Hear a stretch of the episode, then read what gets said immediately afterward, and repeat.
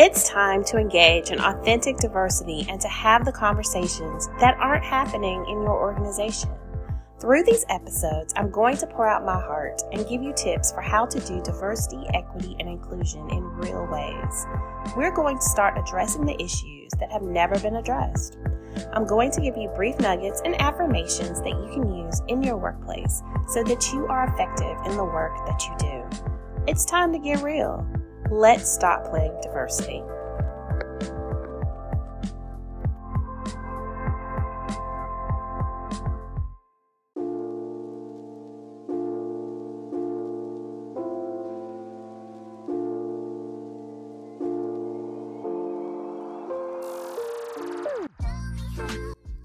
Hey friends, this is Dr. Monica. Today I want to talk to you about ways that your story can be weaponized and just being really cautious. If you've listened to any of my episodes, you know I'm always warning people, know, warning you about what to look for um, in conversations or in relationships. I'm always telling you how to identify toxic workplaces or maybe how to respond to those workplaces. Today, I began to reflect on what I have done over the past few years to make sure that I am safe. And safety is relative, meaning what makes me feel safe may not be what makes you feel safe, and that's okay. I also know that safety means something to me because I experienced trauma for such a long period. So, my fuse when it comes to tolerating unsafe spaces is a lot shorter than someone who maybe hasn't gone through what I've gone through.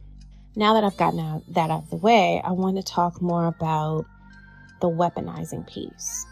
As someone who has gone through what I've experienced, I am now keenly aware of language and conversations and ways of moving that make me feel unsafe.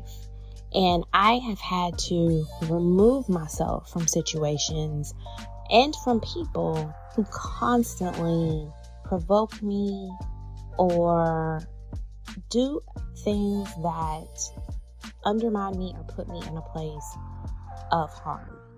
Let me give you an example. I am a very direct person. And if I have a conversation with someone about an issue, then that's an A and B conversation, meaning that we are adults who can speak about our concerns and hopefully come up with some type of resolution for how we're going to move forward. That's what it means.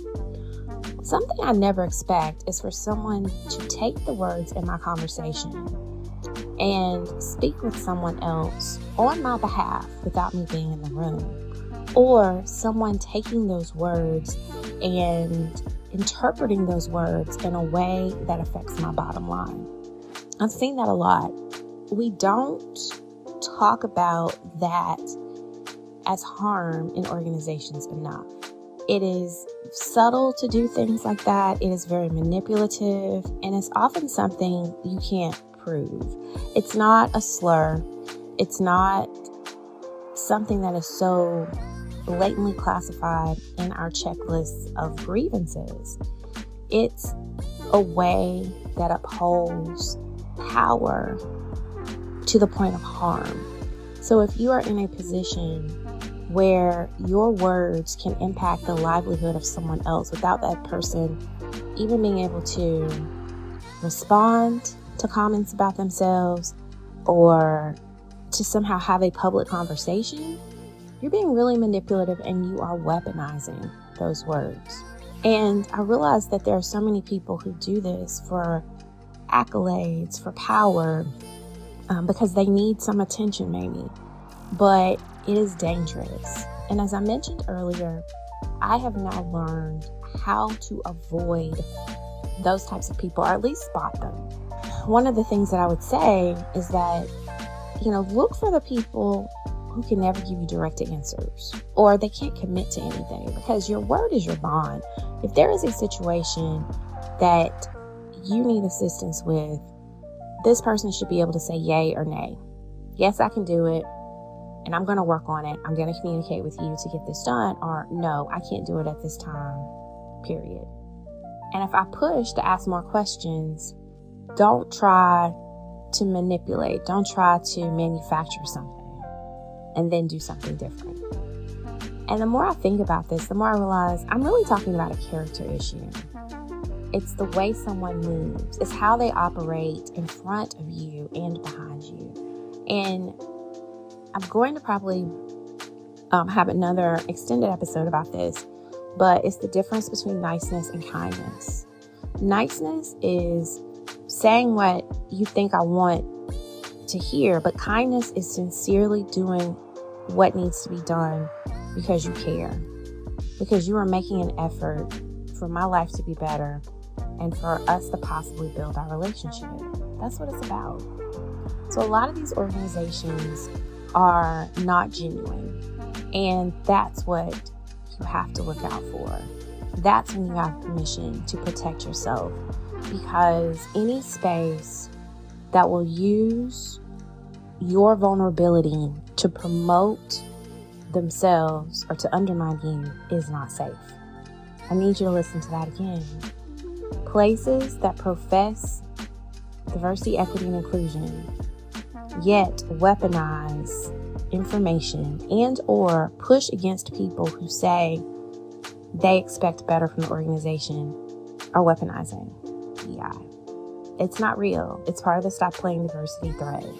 You want to be in places that say what they say and actually do what they say.